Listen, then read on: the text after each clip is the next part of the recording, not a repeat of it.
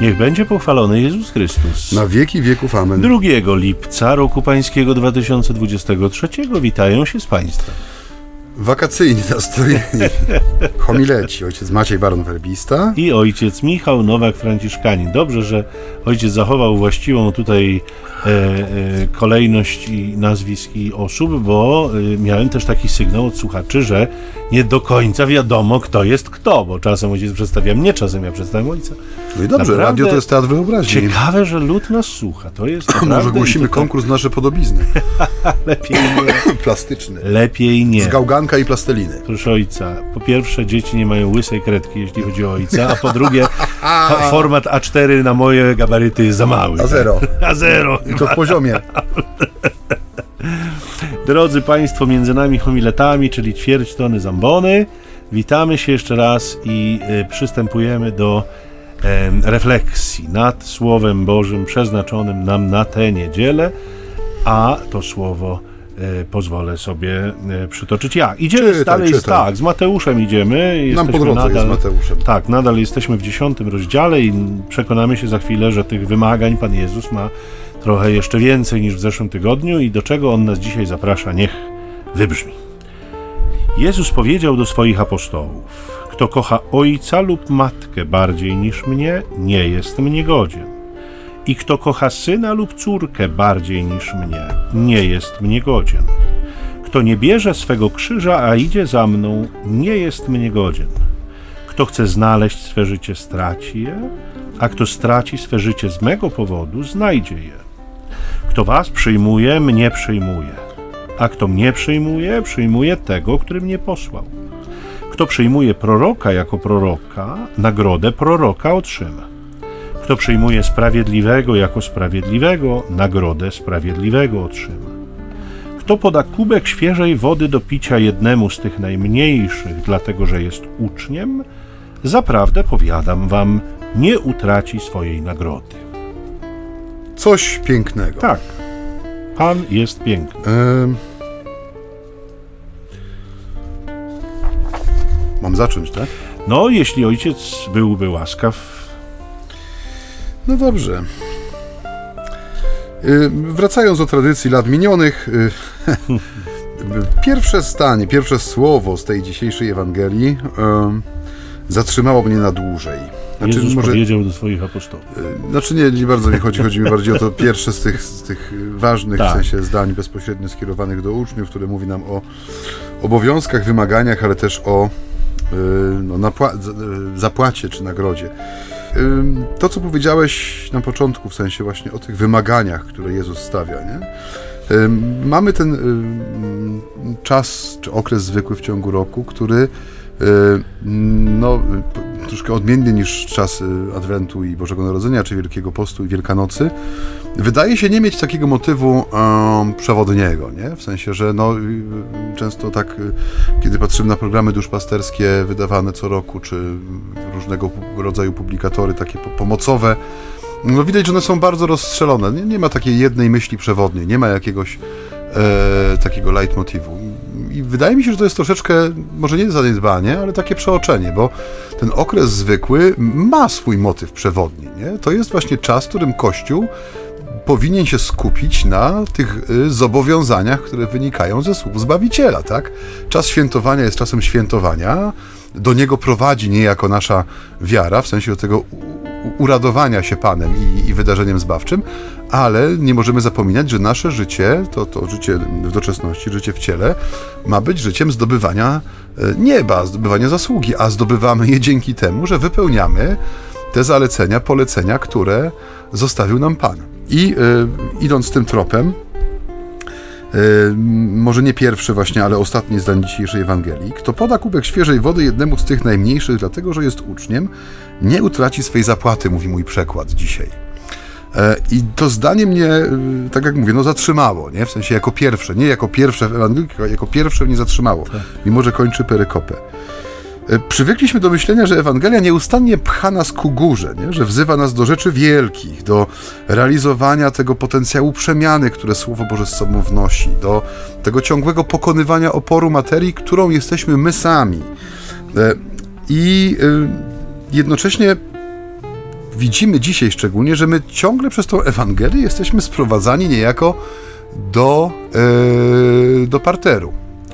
Yy, w sensie do takiego poziomu bardzo, bardzo, bardzo niskiego. Nie, nie chodzi mi tutaj o, że on jest zły czy niedobry, tylko z, tej, z tych wyżyn, do których w naszym mniemaniu porywa nas Ewangelia, ta sama Ewangelia yy, sprowadza nas bardzo nisko, no bo kubek wody podany komuś spragnionemu naprawdę nie jest wielkim osiągnięciem, wielkim wyczynem, nie? No, y, y, wyobraźmy sobie taką sytuację domową, prawda? Kiedy, no nie wiem, przychodzi dziecko zdzierane z dworu, bo e, jak to się mówiło za moich czasów, haratało w gałę całym popołudniem, przychodzi oklejone kurzem, błotem z językiem przyskniętym do podniebienia. No pierwsze, co robi mama, to pewnie sprawdza, czy dziecko jest w jednym kawałku, czy sobie czegoś nie urwało, no i podaje mu kubek wody, soku, kompotu, z obiadu, czegokolwiek. Nie no, gest tak prozaiczny, tak, tak wpisany w, w to w to nasze życie, że trudno go jakoś wyodrębniać specjalnie, nie? E, czy jeszcze bardziej prozaiczna sytuacja, prawda? Kiedy siedzimy w większej wspólnocie przy stole i ktoś, kto siedzi bliżej końca, prosi o talerz zupy, żeby mu ci z przodu nalali, nie? No i ktoś wstaje ze swojego miejsca, podnosi się, bierze ten talerz od osoby, która siedzi na końcu, nalewa mu tej pożywnej zupki i podaje mu tą zupę, aby mógł się posilić. No rzecz absolutnie no, nie wołająca jakiejś nagrody czy wzmianki w prasie, nie? Mm, taki zwykły gest życzliwości, braterskości, wspólnoty. Zobaczcie, na jakim poziomie ustawia nam, że tak powiem, soczewki e, tej lornetki, przez którą oglądamy świat, Ewangelia, nie? Że to nie jest, nie jest jakiś odległy horyzont, to nie jest spoglądanie w gwiazdy, ale to jest spoglądanie na stół, przy którym siedzę, nie? Na człowieka, który stoi przede mną. E, I co więcej, Jezus wiąże tą, tą absolutną prozę życia ze słowem, które no jest słowem y, takim tajemniczym. Nie? Zapłata, nagroda, ona pojawia się w tym kontekście ewangelicznym no, bardzo często, a właściwie jedynie w odniesieniu do wieczności. Nie? Czyli y, w Ewangelii powiązana zostaje absolutnie taka szara, powiedzielibyśmy, niczym nie wyróżniająca się codzienność z no, celem ludzkiego życia, z najgłębszym sensem naszej, naszego, naszej egzystencji jako ludzi, nie? czyli z niebem, z wiecznością, z tym momentem, który będzie no, momentem odpłaty, zapłaty, nagrody, nie? Mm, jak mówi nam język Ewangelii. Mm. Mnie te relacje rodzinne bardzo mocno też zatrzymały, to tak jak i ciebie, bo mówiłeś, że to pierwsze zdanie jakoś tak mocno ci uderzyło. Ja jakoś natychmiast skojarzyłem e, tę dzisiejszą Ewangelię tak błyskawicznie w, w tej mojej wewnętrznej kulturze biblijnej, tak jakieś skojarzenie się pojawiło. Z momentem po zmartwychwstaniu, gdzie Jezus nad jeziorem Tyberiackim rozmawia z Piotrem. Nie? I to pierwsze pytanie, które mu zadał, ono brzmiało e, dosłownie, czym miłujesz mnie więcej od tych? I właściwie komentatorzy mówią, że nie do końca wiadomo, o co Jezus pyta. Czy pyta y, y, y, o pozostałych apostołów? Bo może to wynikać z, z, faktu, na co Jezus patrzy w tej chwili. Bo może na przykład pytać o sieci. Nie? Czy miłujesz mniej więcej od tych? Do których wróciłeś, nie?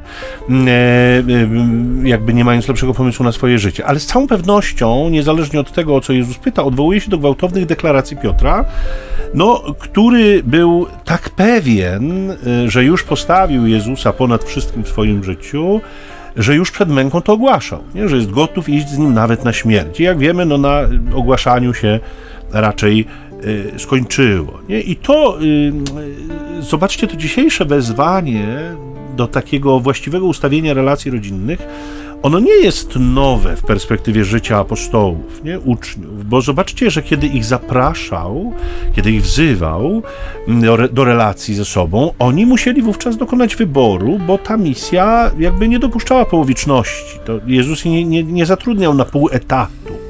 Ona była całkowita, ona była pochłaniająca. To skądinąd tak dygresyjnie jest chyba też punkt zasadniczy dla celibatu nie? naszego kapłańskiego, to znaczy nasz zakonny y, y, sposób życia, on z celibatem nie ma wiele wspólnego, ponieważ on się zasadza na ślubie czystości. To jest tak. coś głębszego i większego jeszcze, e, więc ta dyscyplina celibatu, ona nas ni to ziębi, ni grzeje, dlatego że nawet gdyby została zniesiona, to nie ma żadnego wpływu na ślub czystości, który złożyliśmy e, i będziemy w nim trwali do końca życia, więc nie wywołuje to żadnych emocji specjalnych w perspektywie życia zakonnego, dyskusja nad celibatem. Natomiast wracam do, do tej myśli, że, że y, jakby ta, to zaproszenie Jezusa, które się już dokonało właściwie u samego początku ich powołania, ono pokazywało już wtedy pewną hierarchię miłości, nie? która musi w życiu człowieka istnieć. Zobaczcie, ja o tym też wiele razy już wspominałem, że w każdych rekolekcjach ewangelizacyjnych, w ogóle w każdej ewangelizacji y, zasadniczo zaczyna się od takiego słowa o sensie życia. Nie? I dla wielu y, z nas, dla wielu ludzi, sensem życia są inni ludzie, nie? bliscy, rodzina, właśnie krewni co z zasady jest błędem, nie? dlatego że uczynienie sensu życia z ludzi, którzy są ulotni, zawodni i przemijający, no sprawia, że doznajemy ogromnych rozczarowań i to bardzo często. Ja mówię, już wspominaliśmy dwie audycje temu, no setki historii o rozczarowaniach e, najbliższymi, którzy nie docenili, wykorzystali, nie odpłacili miłością i tak dalej, i tak dalej. I zauważcie, Jezus naprawdę dzisiaj nie poleca wszystkim opuścić swoich najbliższych. Nie, nielicznych do tego zaprosił, do opuszczenia. E, e, jakby widać, że nie zaprasza wszystkich do takiej samej relacji ze sobą w perspektywie zadań i sposobu życia, ale zaprasza wszystkich do relacji ze sobą, która polega na tej samej intensywności, czyli na pewnym porządku miłości. On po prostu stawia siebie na pierwszym miejscu w naszym życiu, mhm. bo to jest jedyne miejsce, które Bóg z definicji ma, czy któremu z definicji przysługuje. Jeżeli on nie będzie na pierwszym miejscu, to za krótszą lub dłuższą chwilę, a pewnie bardziej za krótszą jednak, rozbijemy się w naszej wierze o temat nieuporządkowanej miłości właśnie. E, I to słowo jego, ono brzmi dosyć szorstko w naszych uszach, nie? Nie jest mnie godzien. Kto kocha matkę lub ojca bardziej niż mnie, nie jest mnie godzien. Ale to chyba dlatego, że zniknęło nam to poczucie nieskończonej różnicy między Bogiem i człowiekiem. Nam się wydaje, że nawet On nie powinien tak do nas mówić nie? co też jest znakiem pewnego nieuporządkowania w naszej miłości własnej tym razem, bo poczucie naszej własnej godności dławi nas i odrzuca nas w takich sytuacjach. Nie mamy nawet takie poczucie, że, że Pan Bóg nas nie szanuje, no bo co to znaczy, że nie jest mnie godzien. Nie, więc ten porządek miłości bardzo mi stoi przed oczami, e, który czasem no, wzbudza wręcz bunt w niektórych katolikach, no mówią sobie, no ale jak, nie, ale jak? Ja mam kochać bardziej niż, niż moje dziecko ukochane, niż mojego tak. męża ukochanego. No tak, bardziej, y, y, to znaczy w perspektywie wyboru, w perspektywie, y, zresztą za, za, chwilę jeszcze do tego dojdę pewnie, w perspektywie no, takiej sytuacji konfrontacyjnej, tak, po prostu tak. Nie? I nie może być inaczej, dlatego że nie wolno nam mylić darów z dawcą. Nie? nasi bliscy są darem Boga, nie? oni nie są Bogiem. Oni są Jego darem. Bóg jest rzeczywistością, która jest tutaj ponad tym wszystkim i jeżeli dzisiaj masz bliskich, którymi możesz się ucieszyć, to jest tak wyłącznie dzięki miłości Bożej, którą e, Bóg uruchomił i Ci ich dał. Ja pozostanę przy tym e, wątku tej codzienności, która staje się nośnikiem no, wartości transcendentnych i transcendentalnych. To znaczy, jest miejscem, w którym objawia się nam no, nieskończona miłość na sposób bardzo czasami skromny. Nie? I dla mnie to jest mocne wskazanie na misterium wcielenia, które dokonało się przecież w bardzo nędznej dekoracji. Nie? Jeżeli chodzi o yy, no, zewnętrzne okoliczności, to już w ogóle. Ale jeśli chodzi nawet o ludzką miłość, to wcielenie dokonuje się na pustyni ludzkiej miłości, bo tam nie było nawet na tyle życzliwości i odruchu, żeby przeskoczyć no, ten, ten wpływający na na biznes i jego powodzenie, przepis prawa o skalaniu miejsca, gdzie, gdzie dokonywał się poród, prawda, wodami płodowymi krwią yy, pierworódki w tym wypadku, nie? No to jest yy, no coś, co sprawiło, że no, prawda wcielenia, słowo wcielone, Bóg nieskończenie nas przewyższający, we wszystkim, absolutnie, nieskończenie bliski, przychodzi na ten świat no, w urągających godności e, ludzkiej warunkach, nie? E, od samego początku Pan Bóg ustawia pewną skalę, której miarą jest ten kubek świeżej wody.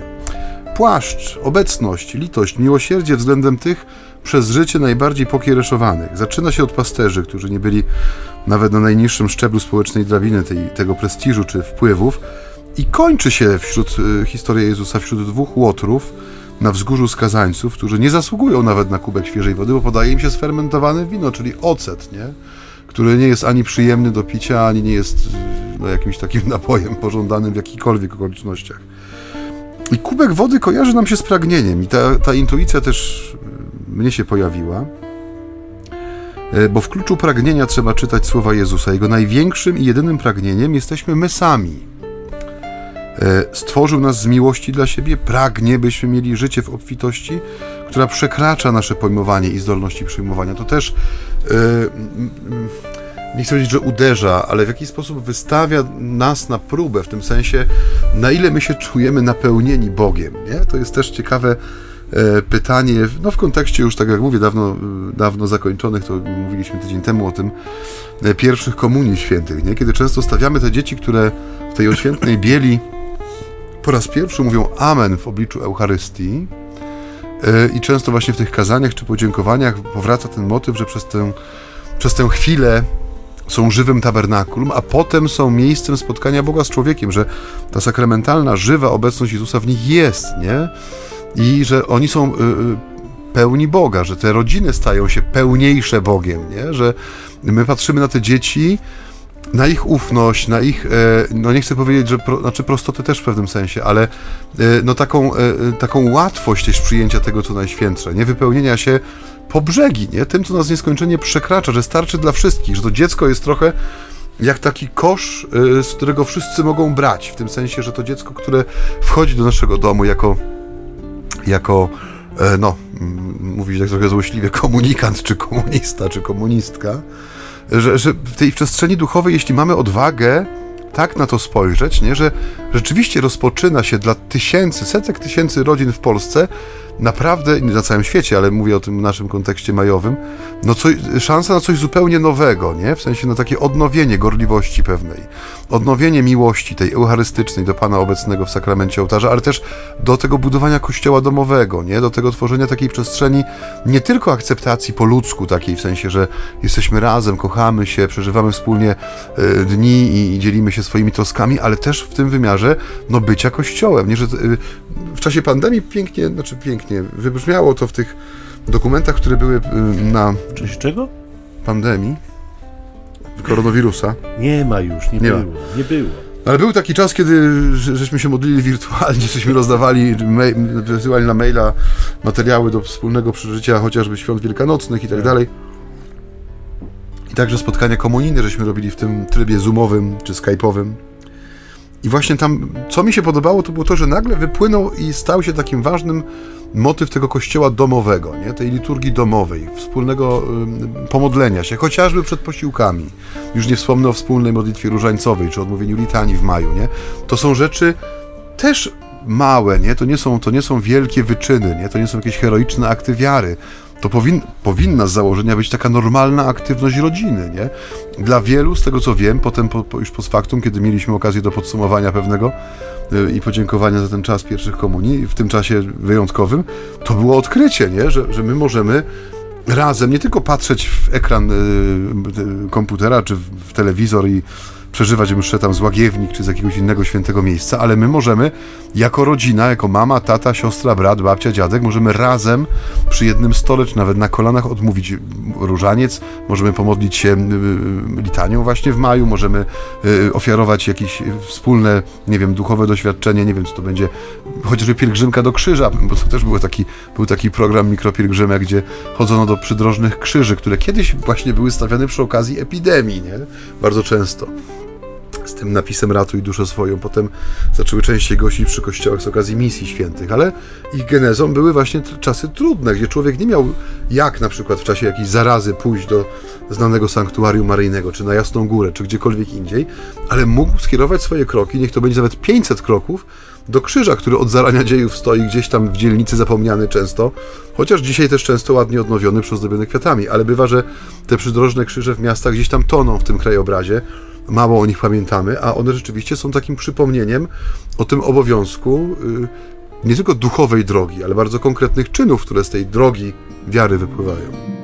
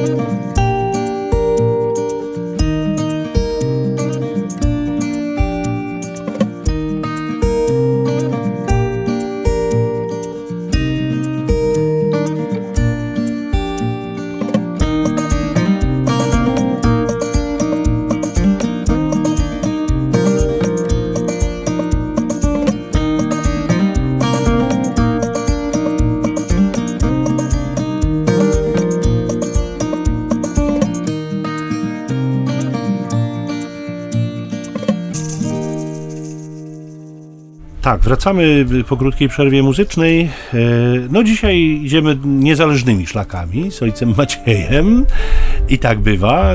Czasem mówiliśmy, że te nasze e,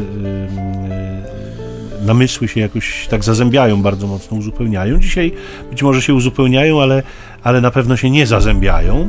Jakoś nas Duch Święty poprowadził e, w, w, w innych kierunkach, swoimi Aha. drogami. Y, ja wracam do słowa, do tekstu y, i tam zaraz po tych więzach rodzinnych mamy y, czas na doświadczenie ciężarów życiowych i trudności. To skądinąd Maciej, mówiąc poprzednio, od tego właściwie wyszedł i zaczął od, od tych sytuacji takich trudnych. Tych się nie da dźwigać o własnych siłach i, i wiemy, że czasem one są ekstremalnie trudne, ekstremalnie ciężkie, a jeszcze robić to odważnie, robić to z podniesionym czołem, no nie bardzo. Nie? Podobnie jak nie da się tak czysto po ludzku pragnąć stracić życia. Nie? To, to nie, dlatego że my wszyscy w naturalny sposób dążymy do jego zachowania. Tak jesteśmy przez Boga skonstruowani. W taki sposób jakby wyposażył naszą naturę. Y, no więc pytanie brzmi tak, czy on nam każe z tą naturą walczyć teraz, nie? No bo jeżeli dał nam taką naturalną y, zdolność zachowywania życia, czy gotowość do, do dbania i zachowywania życia, no to czy teraz nam każe jakby się temu sprzeciwić? Y, I z pewnością nie. To, to nie ten kierunek. To znaczy on nam nie pokazuje jako opcji i konieczności walki z naturą, ale raczej pokazuje nam, że my jesteśmy w stanie tę naszą naturę również przekraczać. I są takie motywy, dla których nie tylko wolno, ale wręcz trzeba to zrobić. I tym motywem jest przede wszystkim on sam. Zobaczcie, drodzy Państwo, że w tym całym wywodzie Jezus nas tak delikatnie podprowadza do uznania naszej bezradności, do takiego prostego wyznania, my naprawdę Ciebie, Panie, potrzebujemy. My nie jesteśmy w stanie tak żyć, jak Ty tego oczekujesz od nas, nie? W taki sposób, w jaki Ty to opisujesz, te wymagania, o których mówimy już e, idąc za Mateuszem trzeci tydzień, e, one są rzeczywiście dla człowieka o jego własnych siłach zbyt obciążające. Nie? My potrzebujemy Ciebie, żeby móc to robić. To jest y, takie, takie stanięcie w prawdzie, takie stanięcie w bezradności. Ono jest skądinąd również wyzwalające. Nie? Taka wyzwalająca prawda. Ja sam nie mogę, mogę to robić z moim Bogiem, a jestem przecież pewien Jego zainteresowania, Jego obecności, Jego gotowości, żeby w tym uczestniczyć. I kiedy się przekonamy, drodzy, jak bardzo potrzebujemy Pana Boga, y, sami, dla siebie w naszym życiu, no to za chwileczkę w kontaktach z innymi ludźmi tylko się nam ta prawda potwierdzi, zwłaszcza w perspektywie świadomego bycia uczniem. W tych relacjach z ludźmi, jakimi by one nie były, my bardzo będziemy potrzebowali Boga samego nie? i bardzo będziemy potrzebowali tego uporządkowania, takiego postawienia rzeczy na właściwym miejscu tak bardzo będzie nam potrzebny ten porządek w miłości. I, i, i rzeczywiście w taki człowiek staje się wtedy no, przejrzystym świadkiem Boga. Jeżeli idziecie w moje imię, zdaje się mówić Pan, to stajecie się moimi heroldami, nie? czyli no, z języków obcych dawnych keryksami. Nie? Keryks to był herold, to był ten, który ogłaszał kerygmat czyli ogłaszał słowo tego, który go posłał, taki herold, drodzy, był traktowany dokładnie tak, jak ten, kogo reprezentował. Nie? Jezus nas wprowadza w ten cykl posłań. Ojciec mnie posłał, a ja was posyłam. Nie? I jeżeli mnie ludzie słuchali, to i was będą słuchać, a jeżeli mnie nienawidzili, to i was znienawidzą. Nie, nie jest uczeń ponad swojego mistrza, wystarczy, żeby uczeń był tak, jak jego mistrz. On nam wielokrotnie podpowiadał, że, że my będziemy uczestniczyć w jego losie. Ale dzisiaj mówię jeszcze jedną rzecz. Tak jak ludzie was potraktują, tak sami będą traktowani. Nie? Dlaczego? Dlatego, że ludzkie działania, one zawsze pociągają za sobą konsekwencje, także w tym wiecznym wymiarze. Nic nie będzie przed Bogiem zapomniane. Nie każda sytuacja życia staje się jakąś szansą. My w liście do Hebrajczyków przeczytamy choćby o gościnności. Nie taka prosta rzecz. Gościnność, autor listu do Hebrajczyków mówi, e, e, ona jest ważna, bo dzięki niej niektórzy, nie wiedząc, aniołom dali gościnę. Nie? Czyli prosta, mała, drobna rzecz. E, która staje się wyrazem przynależności do Boga. I tak ma być. Nie? To nasze świadectwo przynależności do Boga, ono się ma wyrażać w drobnych rzeczach, które bardzo często nabierają takiego nadzwyczajnego charakteru. To jest ten kubek wody, o którym też wspominał już Maciej. Nie? Kubek wody podany z miłością ma swoją ogromną no wartość. No właśnie, no właśnie, a jeżeli jest jeszcze motywowany miłością do Boga, Dopóki mamy czas, czyńmy dobrze wszystkim, a zwłaszcza naszym braciom w wierze, no y, to y, jakby ma podwójną wartość, nie? Więc te gesty, które płyną ze strony innych, po pierwsze warto by było doceniać. My mamy czasem takie pojęcie w teologii anonimowych chrześcijan. Nie? To są ludzie, którzy jeszcze nie wiedzą, że są chrześcijanami, ale już żyją po chrześcijańsku. Nie? I, I my czasem z takimi ludźmi mamy do czynienia. Nie? My czasem mówimy, że ludzie niewierzący są bardziej chrześcijanami niż ludzie wierzący. Nie? No, właśnie dlatego, że oni jeszcze w swoim wyobrażeniu są niewierzący, jeszcze nie uznali prawdy o istnieniu Boga, ale już żyją Jego zasadami, nie? już żyją według Jego prawa, nawet może nie do końca zdając sobie z tego sprawę. Tam instalacja jest przygotowana, trzeba tylko dokręcić żarówkę, jak to zawsze mówię. Nie? Więc my powinniśmy te drobne gesty pochodzące e, jakby od innych doceniać, widzieć je, widzieć te e, ziarna prawdy, e, natomiast sami te gesty powinniśmy wykonywać, one nam powinny towarzyszyć ze względu na Chrystusa właśnie. Chrześcijanie, którzy winni się wspierać na każdym kroku, po prostu dlatego, że należą do Chrystusa, są Jego uczniami. Nie? I to jest ta więź, która jest ważniejsza niż naturalne więzi między ludźmi. To jest, wiecie Państwo, coś, o czym my czasem mówimy w kontekście przykład polskości, nie? że inne nacje za granicą to się wspierają nie? I, i tak. starają sobie, się sobie wzajemnie pomagać. Wśród Polaków rzadko to widać. Oczywiście nie wylewajmy dziecka z kąpielą, nie jest tak, że w ogóle nie, ale bardzo często mm, jak ci Polak nie zaszkodzi, to ci na pewno nie pomoże. pomoże. Nie? Więc to, to są tego rodzaju rzeczy, które wynikają z jakichś doświadczeń. One nie są wzięte, z, wyssane z palca, wzięte z kosmosu, tylko są oparte o jakieś doświadczenia. W perspektywie wiary my to też widzimy, na przykład w perspektywie narodu wybranego. Żydzi bardzo sobie wzajemnie e, służą, wspierają się, opiekują się sobą nawzajem, nie mają taki system wsparcia wewnętrznego. Bardzo często tak w kościołach protestanckich, które są często kościołami takimi diasporalnymi, małymi wspólnotami, otoczonymi przez y, no, jakby z ich perspektywy innowierców, oni się bardzo jakby wspierają, pomagają sobie, rzeczywiście jakoś tak sobie towarzyszą nawzajem. Natomiast w perspektywie nas, katolików, y, być może właśnie dlatego, że jest nas bardzo dużo jeszcze ciągle i być może dlatego, że nasze wspólnoty parafialne są często duże i anonimowe, nie ma takiego poczucia, że ja ze względu na Chrystusa mojemu bratu w wierze, którego kojarzę z kościoła, którego kojarzę z, z jakiejś kościelnej ławy, czy z jakiegoś festynu parafialnego, że ja mu uchylę nieba, nie? że ja mu otworzę moje serce, że ja go gdzieś wpuszczę w moje życie w taki czy inny sposób, okazując mu serce i pomoc, bo przecież o to chodzi, nie chodzi o nic innego i o nic więcej tego w nas chyba nie ma. Przynajmniej to znaczy nie jest to jakaś postawa dominująca, bo znowu nie, nie, nie chcę skrzywdzić tych, którzy w taki sposób żyją, bo są tacy. Ale nie jest to z pewnością postawa dominująca, a szkoda, bo zdaje się, że Jezus do takiej nas właśnie e, zachęca. I za chwilę jeszcze pozwolę sobie e, może oddać głos Maciejowi, ale za chwilę jeszcze do tego wyboru ostatecznego, do którego on, przepraszam, dzisiaj też nas e, wzywa. Mhm. No idąc tymi e, drogami, które się nie przecinają dzisiaj, ja bym znowu chciał wrócić do, e, do tego, co poruszyłem w poprzednim moim wejściu antenowym. E, Jezus dzisiaj używa słów, które są szokujące. Nie?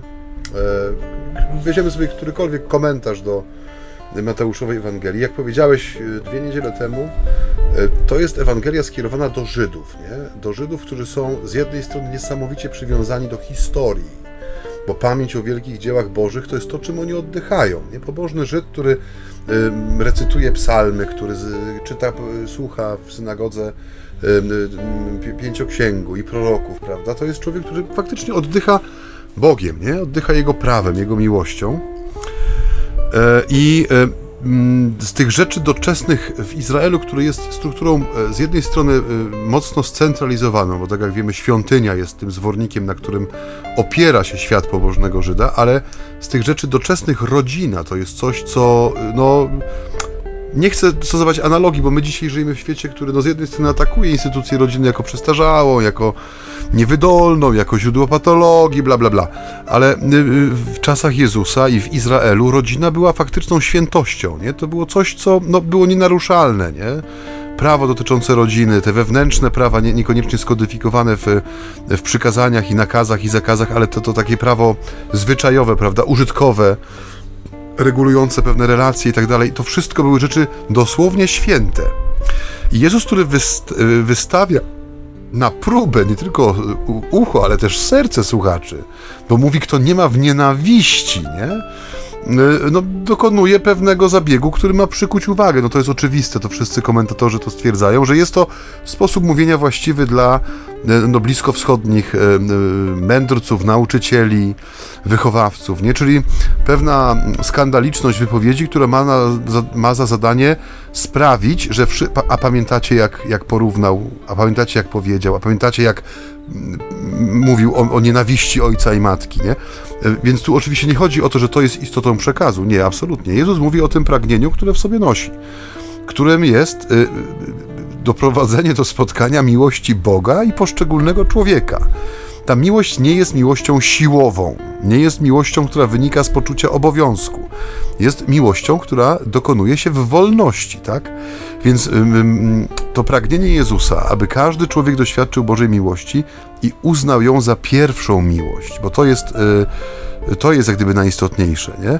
Bo jeżeli my zaczniemy pacykować to pojęcie Bożej miłości naszymi kalkami czy karykaturami, to prędzej czy później my się o to pojęcie miłości Bożej tak rozumianej rozbijemy, nie? bo albo ona będzie po prostu e, kalką naszych wyobrażeń o tym, co to znaczy kochać, albo będzie źródłem albo sumą wszystkich wynaturzeń miłości, które potrafimy no, sprytnie i sprawnie prokurować przez całą historię ludzkości, no albo stanie się rzeczywiście tym, czym jest, czyli uznaniem, tak jak Michał to już zaznaczył, że trzeba rozróżnić dar od dawcy nie? I to jest coś, co no, wydaje mi się dzisiaj wybija się z tego tekstu świętego na, na pierwsze miejsce, nie? Że człowiek, kiedy stawia siebie w roli Boga, okłamuje siebie i każdego, z kim ma styczność. To dzisiaj bardzo często ma miejsce, nie? Że ten fałszywie rozumiany człowiek w centrum wszechrzeczy sprawia, że dochodzi do fałszywego ubóstwienia człowieka, nie? Przypisania mu właściwości i mocy, których nie posiada, a jednocześnie przymykanie oka na ten fałsz i życie tak, jakby te słowa, czy taka koncepcja były słuszne, nie? Tymczasem jest to naprawdę y, no, wielkie, wielkie wynaturzenie, wielki błąd, wielki grzech też, nie? Bo człowiek y, rości sobie prawo do zaspokojenia pragnień, których nie może zaspokoić, no bo nie ma takiego potencjału, nie ma takiej możliwości. Buduje pewną iluzję, której spełnieniem, koniec końców, zawsze będzie cierpienie, samotność, ból i pustka, niestety. Jeśli ja, ja złożę całą moją nadzieję w człowieku, jakkolwiek cudownym i wspaniałym, kiedy przyjdzie jego kres, to razem z nim rozpada się mój świat, tak? E, bardzo często, kiedy na przykład widzimy tego przykłady chociażby w miłości takiej oblubieńczej, małżeńskiej, nie? że ktoś mówi, zostając wdowcem czy wdową, nie? że mój świat się skończył, mój świat się rozpadł razem z ostatnim oddechem, tak. ostatnim uderzeniem serca mojej ukochanej, mojego ukochanego. Oczywiście ja jestem z tym człowiekiem w jego bólu, bo domyślam się, że te słowa nieudolnie oddają rzeczywistą ranę, którą sprawiło odejście ukochanego człowieka. No, pomyśleć, że ktoś przeżył z kimś 70 lat, tak, i nagle tego człowieka brakuje, nie? On rzeczywiście stał się jedno z tym drugim człowiekiem, nie? Ale jednocześnie nie stał się tym samym, nie? Że proces wychodzenia z tej żałoby to jest uświadomienie sobie, czy pomoc w uświadomieniu sobie, że tu trzeba odróżnić y, dar od dawcy, nie? Że jeśli wierzę, to ta śmierć, która wymaga opłakania, oczywiście, to jest bez dwóch zdań rzecz naturalna i konieczna, wymaga procesu żałoby też, no bo po ludzku Pan Jezus nie zabrał nam naszego człowieczeństwa poprzez to, że uczynił nas y, swoimi braćmi i siostrami, wręcz przeciwnie, my wchodzimy w Jego człowieczeństwo, przeżywamy je jak najpełniej się da. I przez to nasze człowieczeństwo staje się pełniejsze, ale człowiek wierzący ma ten luksus, że tam, gdzie kończy się najczarniejsza ciemność, tam zaczyna się światło nadziei paschalnej. Nie? My nie możemy tego światła nigdy utracić z, z pola widzenia, bo jeśli, chociażby właśnie w tym kontekście śmierci kogoś ukochanego, no my wypowiemy to stwierdzenie i pójdziemy za nim, że mój świat się rozpadł, nie? No to, naszą jedyną drogą jest droga rozpaczy, samo unicestwienia jakiegoś, nie? Umarcia, że tak powiem, za życia, nie? Także... Mm, Dopiero kiedy my sobie uświadamiamy taką prostą prawdę, że y, możliwym staje się życie w takiej autentycznej prostocie, wolności, miłości, która czerpie z jedynego źródła, a nie z kałuży czy z kubka zwietrzałej kawy, a niestety taki wachlarz możliwości my często możemy zaproponować bliźniemu, dopiero wtedy to życie tak naprawdę rozpoczyna się, nie? zaczyna być życiem na miarę tego, jakim chce go mieć dla nas Pan Bóg, jakim nam, jakim nam go daje, w darze, prawda? I jednocześnie dla innych staje się też no, świadectwem, jakimś źródłem, punktem oparcia, e, takim no, możliwością nowego początku. No, jak, jakkolwiek byśmy tego nie nazywali, e, ten potencjał Słowa Bożego, potencjał Bożej miłości, który w ten sposób jest uwolniony, rzeczywiście działa cuda w, życia, w życiu człowieka i często jesteśmy świadkami takich cudów, nie? kiedy ktoś nawet y, no, doświadczony w sposób taki po ludzku bardzo dramatyczny czy bardzo drastyczny, potrafi zachować tą postawę wolności, nie? że to cierpienie nie staje się jego życiem, tak jak drugi człowiek nie staje się jego, jego życiem, jego spełnieniem, nie? że potrafią kochać w sposób przepiękny, płodny i twórczy, jednocześnie zachowując w sobie no, tą prawdziwą, jedyną hierarchię wartości, o której mówi nam dzisiejsza Ewangelia, czyli y, no, postawienie tej zazdrosnej miłości Pana zastępów na właściwym dla niej miejscu, czyli na pierwszym miejscu. No i to jest szalenie trudne, nie? Bo, bo, bo to rzeczywiście jest czasem związane z bardzo konkretnym wyborem. W myśl zasady, że jeżeli cokolwiek przeszkadza mi trwać przy Bogu, powinno zostać odrzucone. I niestety także dotyczy to ludzi. Zobaczcie, że my dzisiaj czytamy, kto miłuje ojca lub matkę bardziej niż mnie, ale w innych Ewangeliach czytamy, kto, nienawi- kto nie ma w nienawiści nie? ojca lub matki. I oczywiście, tak jak Maciej mówił, w tym sensie, żeby to skont- skontrastować, to znaczy nienawidzić w języku biblijnym oznaczało po prostu kochać mniej, w związku z tym, że nie było stopniowania w, w, w tych językach.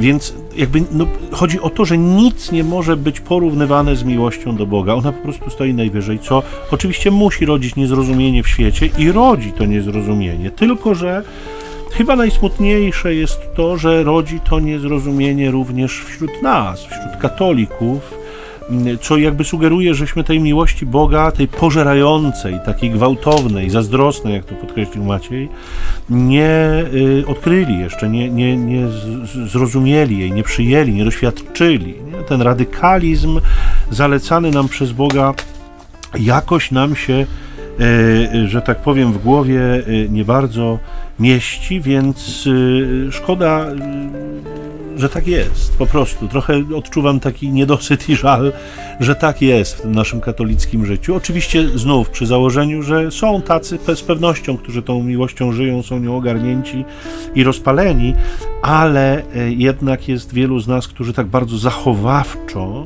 traktujemy e, nasze wyznawanie wiary, a to nie jest ewangeliczne na pewno. Nie jest, z całą pewnością. Powoli trzeba ojcze kończyć nasze rozważania. Brakło nam znowu czasu, żeby rozwinąć wszystkie punkty, które sobie zapisaliśmy, przynajmniej mnie zabrakło. Tak. Ale to dobrze świadczy o tym, że wciąż w nas drzemie jakiś potencjał tutaj, że potencjał, rozsadzamy potencjał. te potencjał, roz, rozsadzamy sobą nie tylko fizycznie e, te ramy czasowe. Tadeusz patrzy z niedowierzaniem, że już podchodzimy do lądowania, czy nie? Tak? tak.